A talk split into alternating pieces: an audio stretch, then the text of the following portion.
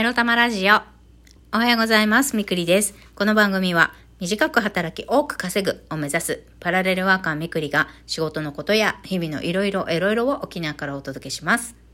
自分のことを諦めずに未来を作る、その言葉を私自身とリスナーの皆様にすり込む番組です。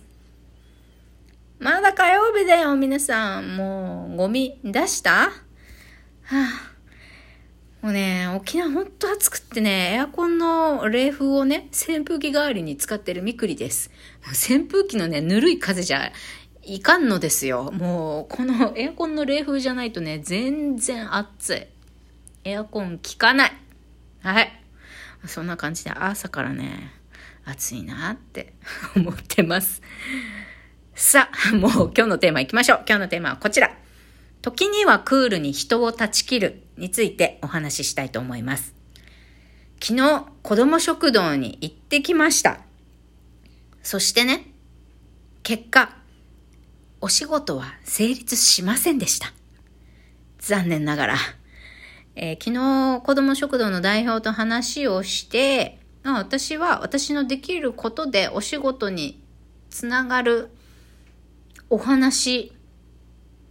になるだろうかということを確かめに行くために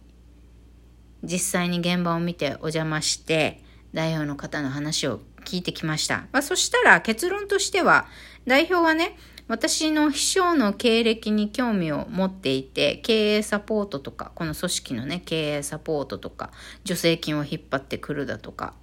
そういったことに興味があって、で、英語を、あの、生徒あ、子供食堂に来る子たちが、ご飯をあげてるだけじゃないんですよね。一緒に遊んだりとか、宿題したいって言ったらその宿題のお手伝いだったりね、テスト前だったら勉強教えてあげたり、そのテスト前のさ、一日なんかどっか、えー、ペンション借りて勉強の合宿とかも 企画してるみたいで、子供たちがやりたいと言ったことをね、ご飯以外でも提供する、している子供食堂なので、私がその英語を教えられることだったりとか、アートの何か、こう、イベントというか、企画、プログラムができることに興味を持ってくださってはいたんですけど、結果としてその全てを私ができること、私がこの子供食堂でやってみたいなって思っていることを無報酬で、完全無報酬でやってくれる人が欲しいというふうに言われたので、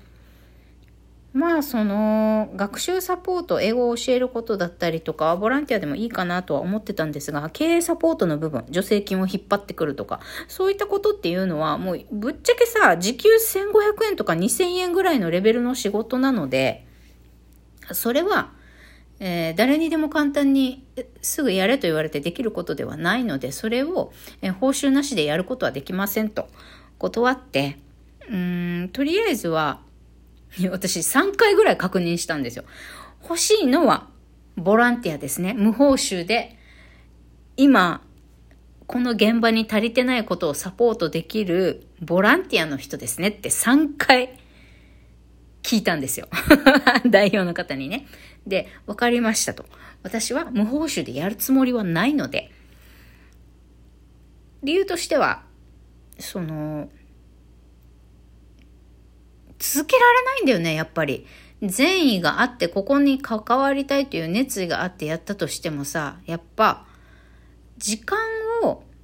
注げば注ぐほど、その善意は続かなくなると私は思っているので、生活費が潤沢にあるような人じゃない限りね、そんなにアクセク働かなくても全然生活困らないよっていう状態じゃない限り、こういったボランティアっていうのはなかなか継続が難しくなってくるかなと思うので、モチベーション下がってくるしね。うん。だから、完全無報酬で私の労働力を差し出すのは、お互いにとって良くないことだなと、この代表と話をする前から思ってはいたので、お断りしました。無報酬でできませんと。なので、本当に時間がある時にお邪魔したいと思いますっていうことで話は終わりました。で、えー、代表からは、まあ、お茶会とか何かあった時にお声がけしますということで、まあ、この話が成立しなかったからといって、はい、さようならではなく、まあ何か、えー、お仕事できそうな、お仕事として依頼できそうなことだったり、が出てきた場合にはお声掛けしますねという感じで、えー、お別れをしました。うん。で、今日のテーマ、クールに人を断ち切るなんですけど、まあ、まさに子供食堂に関わることに関しては、私はもう5年以上前からこの昨日ね、お話聞きに行った子供食堂さんに関わりたいなって、その別の NPO 法人で働いている時から実は思っていて、あの、見ていた団体ではあるんですね。だから、その分関わりたいっていう気持ちもそれなりに強かったと自分では思うんだけど、自分の中で完全無報酬ではやれない、やりたくないっていう気持ちの方が強かったので、今回はお仕事として、えー、関われないんだったら、もう完全ボランティアとしてもう本当に時間がある時だけにお邪魔させてくださいっていうふうに勇気を振り絞って言いました。あの、フリーランスになったらこうやってね、こういうこともね、スパスパってやれていかないといけないんだなと痛感しています。私も全然まだまだひよっこフリーランスなんだけど、やっぱり自分の価値を下げ下げてはいけないなって思っています。あの、全然営業活動も頑張ってないし、そんなにめちゃくちゃ稼いでるフリーランスでもないんだけど、だって営業用ツールもさ、資料とかもちゃんと作ってもいないのにだよ。もう何様だよって話なんだけど、あの、もう疲れるのが嫌なんですよ。あのね、真空が一致してない人と仕事はできんなっていうのが本音なんです。真空ってご存知ですか？皆さん仏教用語なんですけど、真空意とも言うのかな？あの、見頃の見に漢字の口で意外の意と書いて真空意と読むんですが、これは行動、言葉、思いが一致していることなんですよね。真空意の一致っていうのは。で、言葉と行動、思いが一致してないなって、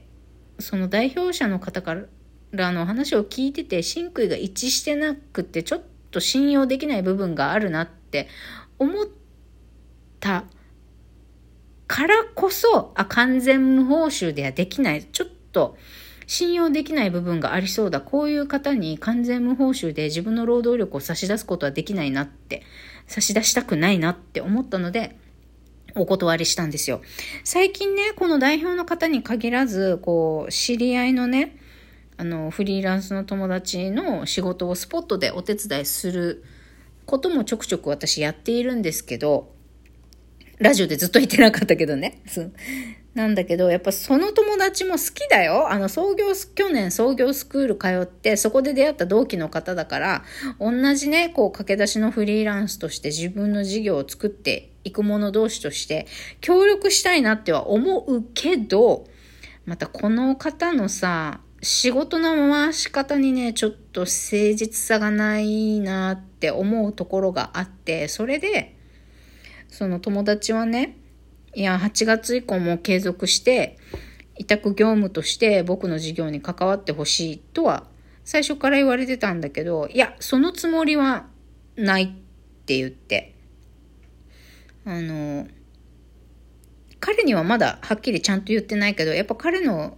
この人の使い方だったり、業務委託のオペレーションもね、ちゃんと組まれてないし、ちょっと仕事人としてこのやり方はありなのかな無責任かなって思うところがあったので、まあ、今度ね飲みに行こうとかって言われたからその時にはっきり業務委託を長期で継続しなかった理由っていうのをちゃんと話そうとは思うんだけどやっぱり言葉と行動が一致してない人あとは例えばノーを、この間ノーをはっきり言ったのに、また仕事の依頼をかけてくる人とかさ、嫌じゃん。まあそういうガッツが必要な時もあると思うんだけどさ、ノーと言われても、いや、そこをなんとかってさ、言うガッツっていうのの時には必要だとは思うんだけど、でもね、その、その人にね、こう人間として信用できそうという信、信頼できそうだこの人っていうふうに思えないとさ、どんなに口がうまかろうが困っ、その人が困っていようが、やっぱりさ、自分、この人と関わったらなんかトラブルになりそう、疲れそう、搾取されそうって思ったらさ、いくら友達でも、私はもう、あの、スパッと、クールに関わらないって決めちゃっていいっていうことを自分に許そうって思ったんですよ。もう今の私ってとにかく疲れたくないんです。特に人間関係に。で、ね、今アルバイトをほら化粧品会社でのアルバイトをしてるけど、そこはもう、だってほぼほぼ安定的にアルバイト代がね、毎月もらえるから、人間関係が多少悪かろうが、そこはぐっとこらえてやっているけど、お金のためにね。だけど、自分がフリーランスとして自分の事業で関わ、誰かと関わるって考えた時に、やっぱり全責任自分に来るしさ、全部のいいいいことも悪いことも自分に降りかかってくるわけだから、誰と一緒に仕事するかってめちゃくちゃ大事なわけですよ。人として信用できん人、真空が一致していない人、んここ、この人もちょっとここ怪しいなとか、なんか言ってることとやってること違くないみたいな、そういう人と関わるのってすごい危険だし、めちゃくちゃ自分が使われるから、トラブルに巻き込まれそうだなって予想がつく人とは、どんなにね、気持ちでは、あの、サポートしたいとか思っていても、やっぱり自分、まずはさ、自分の身を守るのが大事だから、まあ時にはクールに人を断ち切るっていうか、自分はこういうつもりじゃないとかさ、はっきり言うことって大事なんじゃないかなって思うんですね。そう。だから、まあ、残念だったけれども、昨日は、えー、子供食堂の仕事はね、えー、ボランティアとして関われる部分関わりますと勇気を出して伝えたみくりでございました。バイバイ。